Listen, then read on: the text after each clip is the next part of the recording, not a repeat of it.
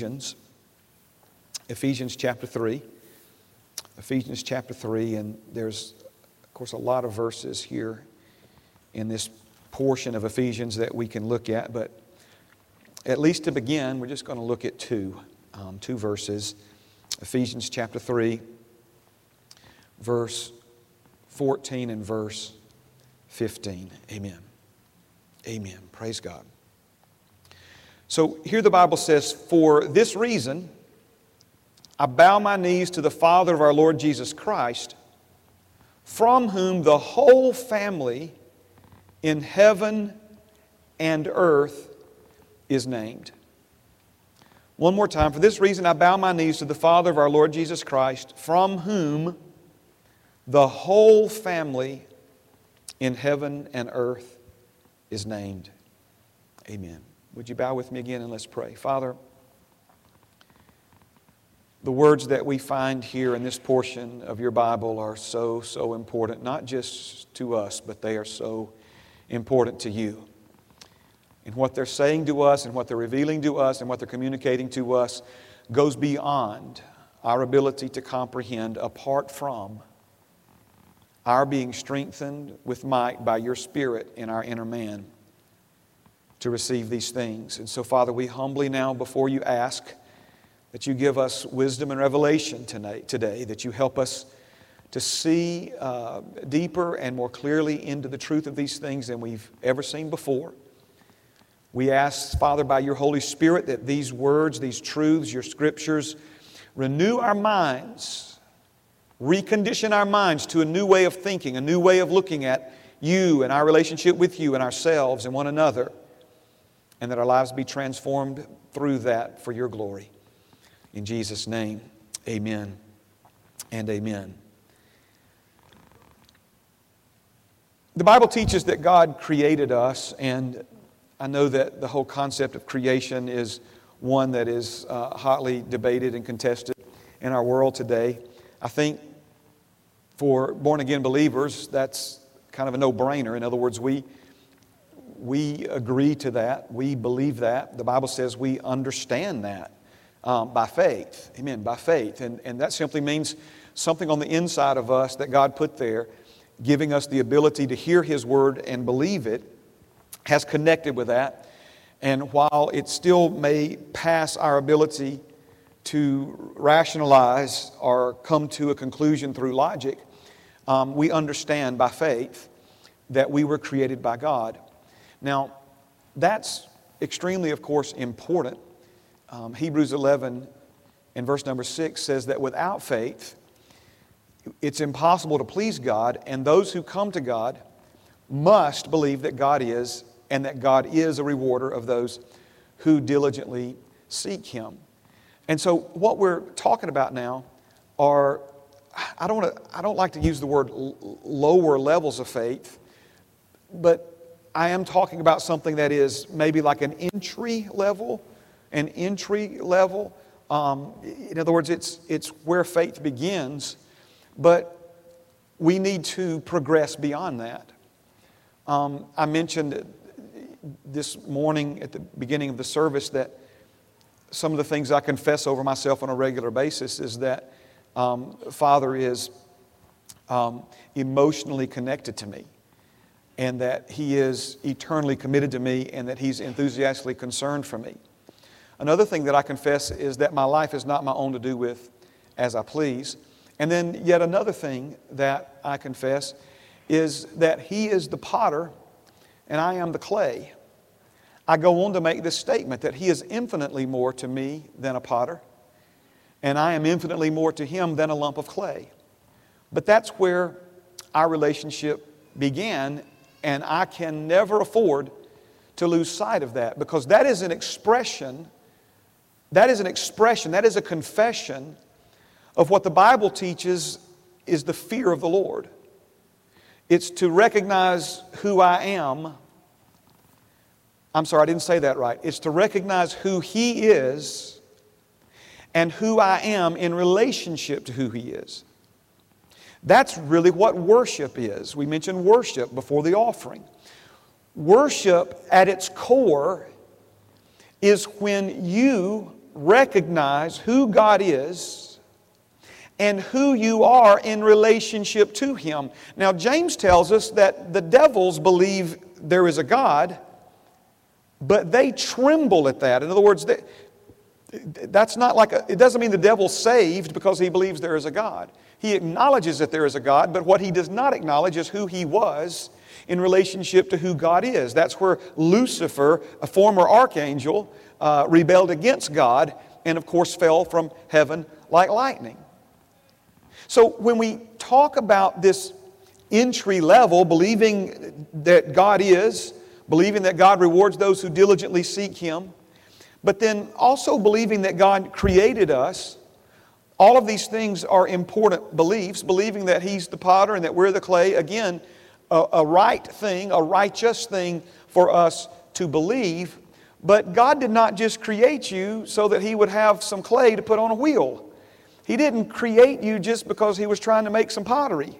Are you following what I'm saying? In other words, th- that is a very fundamental, uh, basic uh, beginning point for our understanding of God, our reverence of God, our, our, our, our, our fellowship with Him, our respect for Him.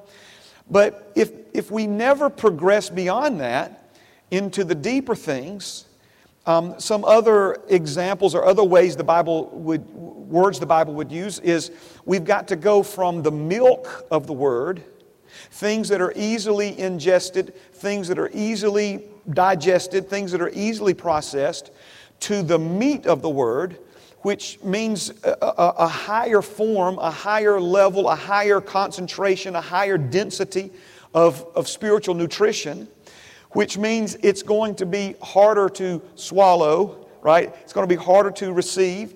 It's going to require some effort on our part to chew it up. It's going to take more on our part to swallow to digest and to get the good, the benefit from the meat of the Word. Hebrews 5 talks about people who've been in church for, for years and years and years and years, but they're still only sipping the milk. They're still only, you know, drinking the milk. They're, they're, they haven't progressed beyond that. It doesn't mean they're not saved. Doesn't, it doesn't mean that, um, that God doesn't love them. Um, but they're, they're still at an entry level. They're still at, still at a, a beginner's level. Um, you know, and, and Father wants us to grow. He wants us to grow up in uh, to Jesus. We, we were talking about this a little bit in discipleship class the other night, and, and, and when, you know, when my children were born, I, I loved it when they were infants, um, and so cute and so precious, and, and, um, but I also enjoyed it when they could go to the bathroom by themselves. And, and you know, when it wasn't just a dream of, of throwing a football uh, to John Mark, but he could actually throw it, catch it, and throw it back to me. And, and had he never grown up into some of these other things and some of these other experiences, then I would have never been able to enjoy things with him that, that, that I planned to enjoy, longed to enjoy, dreamed of enjoying even before he was ever conceived. And so when we talk about our growth and development, there are things beyond what we're experiencing right now that Father God has prepared for us. Not will prepare, but things that He has prepared for us. Things that He's already seen you and Him doing together. Things that He's already uh, put in place for you to step up into and, and, and enjoy greater levels of provision, greater levels of effectiveness, greater levels of enjoyment, greater levels of peace and joy and contentment, fulfillment, meaningfulness in life. Again, all of these things are things that you were born into when you were born again. So let's go back to it. The, the, the milk of the Word is, is needed, absolutely positively needed. And and even when it comes to milk, the Bible says that, that, that newborn Christians should desire that milk so that they might grow from drinking it, from, from taking it in and processing it and, and, and, and applying it. But we can only grow so far, we can only grow so much on the milk of the Word. If we're going to go into these greater things and, and deeper things of God, it's going to require a greater concentration of, of, of spiritual nutrition, understanding, amen. And, and that, I guess, would be a, a, simple way of explaining to you um, what uh, is meant by the meat of the Word. Um, one of the uh, things that the Bible uses there is that we become more skilled in the Word, becoming more skillful in the Word. Um, and, and again, that's a part of, of growing and maturing in the things of God. Now, what we've been talking about now for several weeks is um, when, when we say, just naturally speaking, that's hard for me to swallow, what, what we're really saying is that somebody just told you something that you're not sure you can believe. So, somebody just told you something that, that you're not sure is right. So, somebody just, you know, you know, told you something that happened to them or, or something that was going on or whatever, and, and you're like, man, I just, maybe you don't use that expression, but I'm just, I'm trying to tie it in here where we say, you know, that's, that's, that's hard for me to swallow. In other words, I'm not sure that's right. I, that, that's, I can't, I can't really, you know, ingest that or digest that. All right? Now, let me, um, praise God. L- let me, let me see if we can say it another way. When God first began to reveal to Abraham his destiny, Abraham's destiny, um, it, it was so much um, for Abraham to take in that it staggered him. It was staggering to him.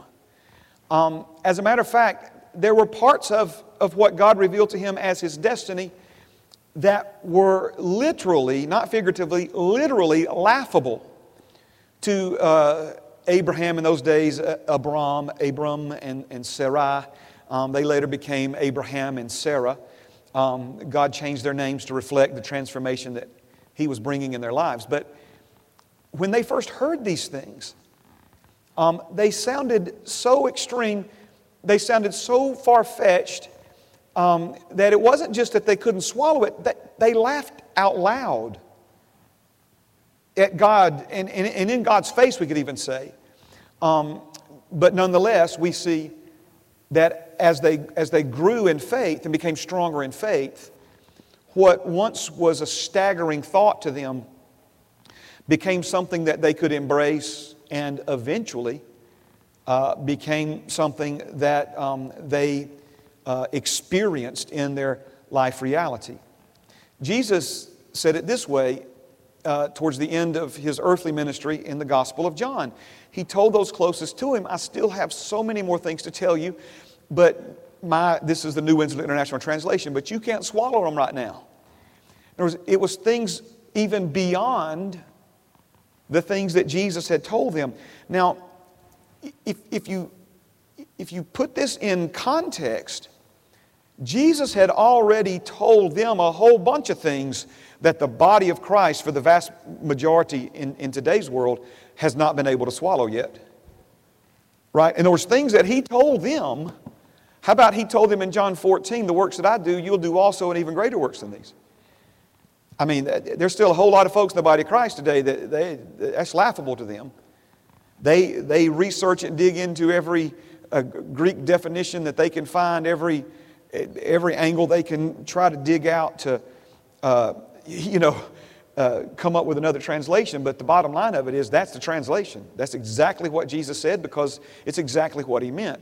So if Jesus would say things like that, if he would say, um, if, if those who receive me receive my Father, and those who receive you receive me, because me and my Father are one, and you and I are one, if he said those things, and again, we're, we're having a difficult time, you know, taking that ball and running with it, so to speak. And then he says, on top of that, there's still other things, there's still more that's even above and beyond what I've already told you that you're in no position to receive. You're, you're in no position. Um, it's, listen to me, please. And I, man, Holy Spirit, help us, okay? It's, it's not that the disciples could not have listened to what Jesus said, made some notes about it, and repeated them back. That's not what Jesus was talking about. He's, we began this branch of our study this year with the Holy Spirit saying some very simple words to us You got to get this, you got to get this, you got to get this. He wasn't saying you've got to take some notes about this and be able to repeat it back. That's, that's, that's, that's not what he meant by getting it. He's talking about it, he's talking about you receiving it, you putting forth the effort that's required on your part to chew this up, to, to, to the, the, the, the, the word, when it's mixed, saliva and digestion starts in the chewing process, right? Um, and, and, you, and you chew that up and then you, you swallow that and it's, it's, it's, it's harder to do. And, and here's, amen, we, a lot of people get stuck because if you, if you drink milk long enough, your system doesn't know what to do with meat. Right? And, and, and, and it's even harder for you to digest because, you know, you hear anything above the, the milk level and you think, yeah, you know, there's, that's just no way, or it just sails right over your head. So, when we talk about the things that we've been talking about. And when he says you've got to get this, he's, he's talking about, and he's saying to us, the part that, that we have to bring to the table here to lay hold of these truths. One of the word pictures that's painted in the book of Hebrews is that of someone if you've ever taken like a beach ball or something in, a, in, a, in the ocean or, or in a swimming pool, and, and you've gotten on top of that and, you, and you're trying to hold it under water, and of course, you know, the, the air in the beach ball, it's, it's wanting to come back up out of the water. And so you have to stay on top of it. That's one of the word pictures with the Greek words that, that speak of holding fast your confession. It's, it's not just saying, you know, that you confess something out of your mouth. It's talking about you laying hold of it and, and, and you staying on top of it and you not letting it slip away from you. You not letting it fly. You know, you hold that thing, hold that thing, but if you slip off the top of it, man, that beach ball all of a sudden, and then it's halfway across the swimming pool. So he's saying, don't let it be stolen from you. You stay on top of this. You hold on to this until it becomes a part of you, till it becomes a part of your personality. One of the characteristics of the last days is the Bible says that people will not endure sound doctrine. See, you can grab a cup of milk on the road. You, you follow what I'm saying? You, you, you can drink milk, but it, it you, to, you know, if you're going to have a steak, it's, it's hard to eat a steak while you're driving or on the fly. It, you got to get a fork in one hand, knife in the other. It, it's it's, it's going to put, require more effort on our part. Um, but the rewards, oh, thank you, Jesus. The rewards. Now, I said all that to say, when we look at the scriptures, we see, first of all, that God created you. Now, I want you to believe that. You got to believe that. I mean, you got to believe that He is. You got to believe eh, without faith it's impossible to please Him. But where I think our faith needs to progress is after we've established that God is our Creator Father. The next very important line of development for our faith I think needs to go to the for what purpose did He create us? In other words, I'm not saying that, that believing He created you isn't important, but I am telling you that believing that alone is not enough. I'm not, listen, hear me. There are people who can believe God created them and still go to hell. That's believing God created you is not what it takes to receive salvation, even. To receive salvation, you got to believe the God who created you sent his only begotten Son to this earth, right, as your substitute, died in your place, became your sin, and that God the Father raised him from the dead. You got to believe that in your heart and then confess that out of your mouth in order to be born again. That's why I went back to that passage in James a moment ago. The devil, devils believe things that, that some, you know, humans struggle to believe. A lot of humans struggle to believe. And, and there, listen now, I'm not, there are things that devils believe that even some born again Christians struggle to believe. Hear me now, that doesn't mean the devil's saved and they're not, but I'm just telling you. So, God created us, but for what purpose? To what end? What was the desire in his heart that motivated him to put forth such an effort, to commit himself to the responsibility of creating all of us and thereby obligating himself to us, making himself vulnerable, opening his heart up to us. So when I say that he's emotionally connected to you, you can make him smile and you can make him sad.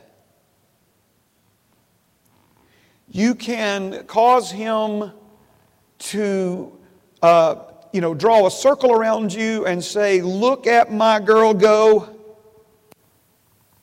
And you can cause him to be brokenhearted by the disappointments that we've all caused him. It, he's, he's, he's not just some abstract being on a throne somewhere that created you and me as some toy or some experiment. So you can believe God created you, but and, and believe that. I mean, Solomon believed that it was all just some trick, some joke some cruel hoax. And that's where he was in his thinking. Of course, we know he, he wasn't right about that. He, he had made some bad choices and, and was dealing with the fallout of all that in his life. And, and, and yet, those were the things that he said about life and our existence and our creation. That, that's not it, right? So, you're not some toy, you're not some experiment, and you're not some pet. God didn't create you to be a pet. Some of you in here have pets. Some of you in here have pets and children. And you understand there is an obligation where both are concerned, but there's a tremendous, it's, it's a much larger obligation, a, a tremendous amount of responsibility more compared to a child versus a pet. God didn't create you as some experiment, as some toy, or as some pet. And He didn't create you to be a fan. He didn't create you to be a fan of His. He didn't create you because He needed a whole bunch of people who could tell Him how great He was. He knows how great He is better than any person in this room knows how great He is. We sing about His greatness for the next 48 hours in a row without sleep, drink, or, or food and not even come close to scratching the surface of His greatness. This idea that He needed somebody to tell Him how great He was, see, that, that that's uh, such a, a humanistic application to an understanding because see we think we think that somebody praising us stroking our our uh, egos and telling us how good we are and, and we somehow translate that as to why god created us. The only reason we're here is to is to be his fan and is to, and is to tell him how great he is. Again that is absolutely not the case. Now there are people who have those opinions. There are people who ascribe to that line of thinking, but they're wrong. And, and you say, well, Pastor Mark, how, who are you to say they're wrong? I'm not saying they're wrong. The Bible says they're wrong. Because the Bible tells us what God had in mind when He created us. I used to years ago think, well, He created us knowing that He was going to receive blessing from and, and, and, and benefit and good from some of us and, and, um, and hurt and pain and rejection from the rest of us, but somehow by the time it's all said and done, um, you know, it'll, it'll come out in the wash and more people will be a blessing to God than, than a pain to Him. And, and, and, and He knew that, and so He just, you know, took the plunge and created us. Again, I used to think that, but if you read the Bible, the Bible doesn't bear that out either. The Bible says the way to God is very straight and very narrow, and very few find it. But the path that leads to destruction, and by the way, He's not willing that any be destroyed. He's not willing that any perish, but many are being and many do. The Bible says, wide and broad is that path that mankind follows. It's a way that seems right, but it leads to death. It's a way that seems right, but it leads to death. But there's a narrow way that leads to life, and few that find that. So even then, you, you, you can't even say that in the end, more people. No, no, see, that, that's not even it either.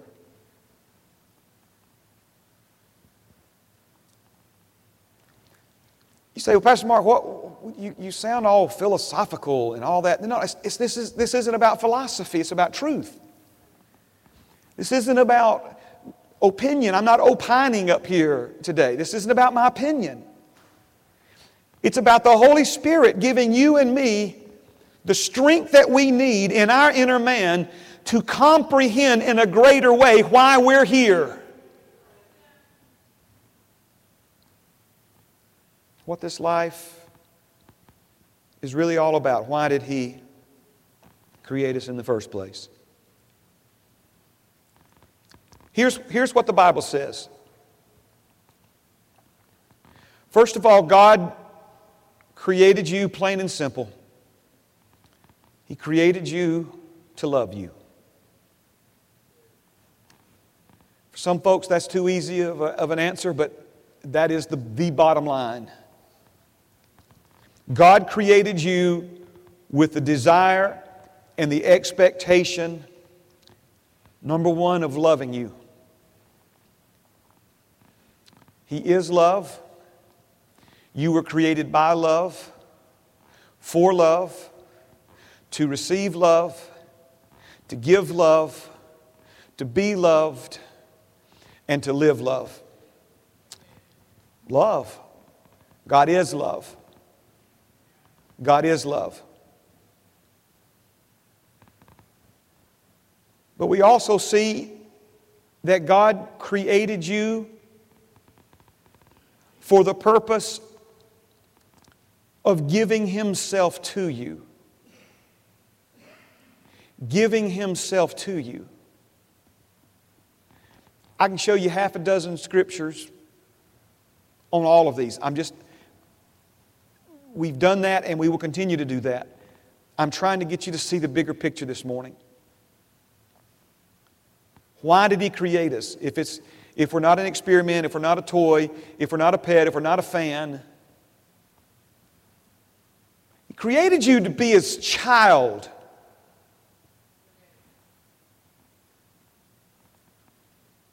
A son, a daughter.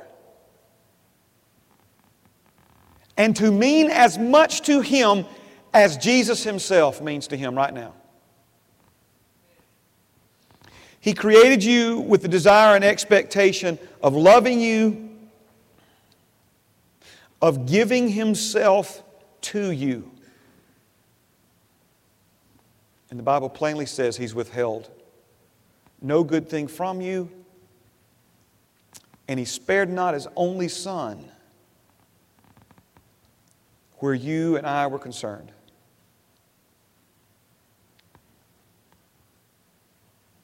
So He created you with the desire and expectation of loving you. He created you with the desire and expectation of giving Himself to you. And He created you with the desire and expectation of being one with you. Being one with you. God is one God. in three persons, one God. One God in three persons, three persons, one God. God the Father, God the Son, and God the Holy Spirit.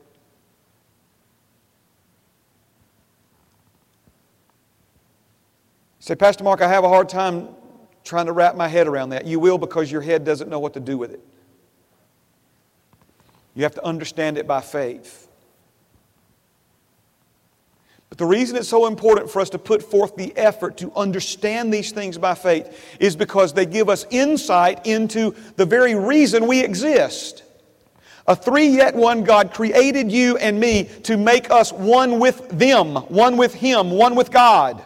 When we say one with God, we're not just talking about one, we're talking about one God in three persons. The one God in three persons that we know, believe in, and serve created you and me to join us into and make us one with the three persons that are the one God and make us one with Him. That's why he uses terminology in his Bible. He uses the word us, not just in reference to God the Father, God the Son, and God the Holy Spirit. We see that in Genesis 1. Let us make man in our image and after our likeness. The us and our there, that is God. God the Father, God the Son, and God the Holy Spirit. But God the Father, God the Son, and God the Holy Spirit, who in Genesis 1 are talking about themselves, one God, as an us. In John 17, Jesus is talking to God the Father about sending the Holy Spirit, and He's including you and me in that prayer. And now He's talking about all of us as us.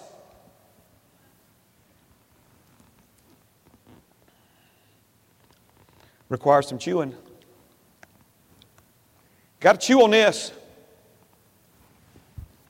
You got to meditate on this. Meditate is, is to um, spiritual food what chewing is to physical food. You got to chew on it, man. You got to chew on it and then chew on it some more and then chew on it some more. And you and you may chew on it so long, you said, Man, I still can't swallow this, Pastor Mark. Well, guess what? Come on, come on back tonight and we're gonna we're gonna cut another piece off.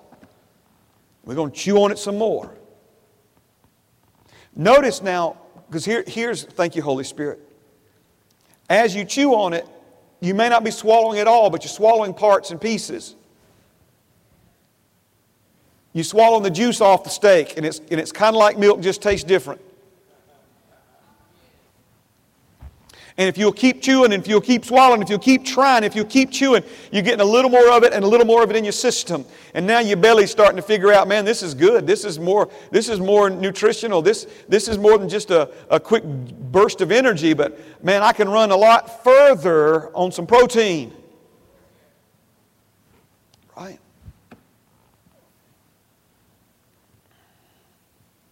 You don't, you don't have to believe this, and I'm not trying to be like all up in your face when I say that. I'm, I'm, I'm, when I say you don't have to believe this, it's not about you believing something I don't or whatever. So I probably shouldn't even use that expression. But if this sounds unbelievable to you, that's okay. I'm, I'm, I'm not offended. But I genuinely believe that Father God, through the Holy Spirit, showed me that this is this teaching, this truth of, of our oneness with Him. It is the most precious, it is the most near and dear truths to His heart. You say, well, well what, what about all that with, with Jesus dying and, and people hearing that and getting born again? All that's important, but all of that is a necessary means to this end. He sent Jesus to that cross to be stripped naked, beat almost to death, become your sin and my sin, also that we could have the opportunity to let Him love us, also that He could have the opportunity to give Himself to us, also that He could have the opportunity, should we choose to respond to Him, to be one with you, to be one with us. He created you with the desire and expectation of loving you, giving himself to you, being one with you, and here's the last one, and filling you with his fullness by literally, not figuratively, literally sharing all that he is and all that he has with you. Now, I felt led to write that in that way, sharing all that He is and all that He has with you. That's a little easier to swallow than what that really means. Because what that really means, all that He is and all that He has, that is speaking of the doxa of God. And the doxa of God, all that God is and all that God has, is translated in our English Bible correctly so. It is translated the glory of God. The glory of God.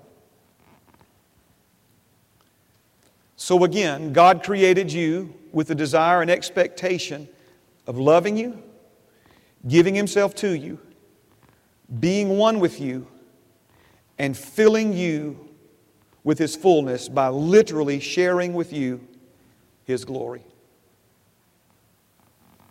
Now, I know some of you are like, well, hold on a second, Pastor Mark. Bible says God will share His glory with no man. That word glory there is talking about credit for what He did.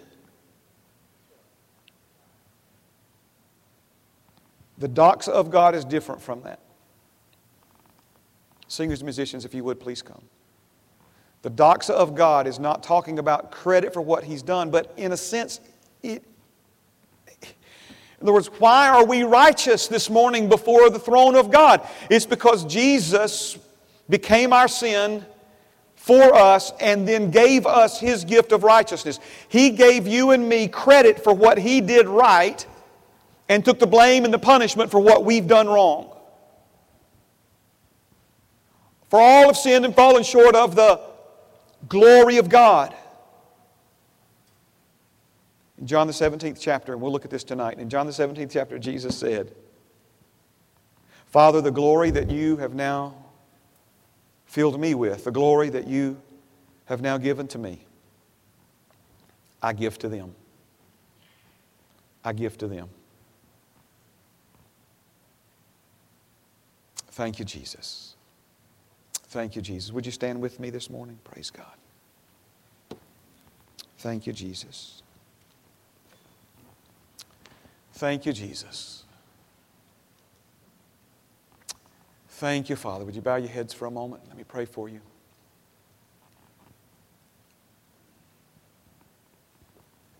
Father, we bow before you this morning. You are the Father of our Lord Jesus Christ.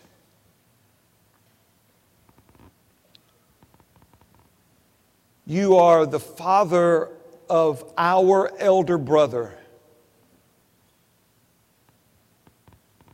You are the Father of our Redeemer.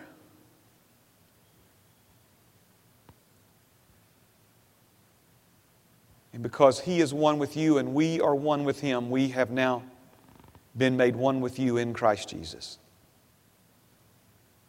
The whole family in heaven and in earth has descended from you, Father.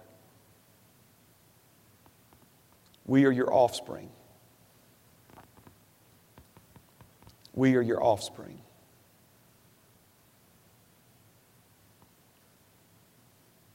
Father, I pray now again in the name of Jesus to you that each one of us listening to this message, viewing this message, would be strengthened with might by your Holy Spirit residing in our inner man to lay hold of and comprehend the reality of these truths in our lives. Father, that your people, called by your name, named by you, born of you, born of your spirit, born of your seed. That your people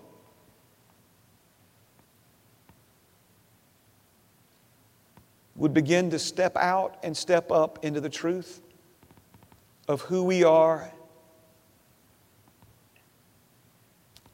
and the realities, Father, that come with this new level of understanding. That we would commit ourselves to these truths. That we would commit ourselves to hearing your word and hearing your word and hearing your word for faith by hearing and hearing by the word, Lord, where these things are concerned. That your people, Father, would fight the good fight of faith and not allow the enemy to come in and steal this word from our hearts because we haven't put forth the effort to chew it up and try to understand it, to see what this might look like applied to our lives on a daily basis. Help us, Father, by your Holy Spirit, and we pray this in the name of Jesus. Amen and amen. Let's sing together before we're dismissed. If you'd like to be prayed for this morning, we'll be happy to pray with you. Be happy to agree with you.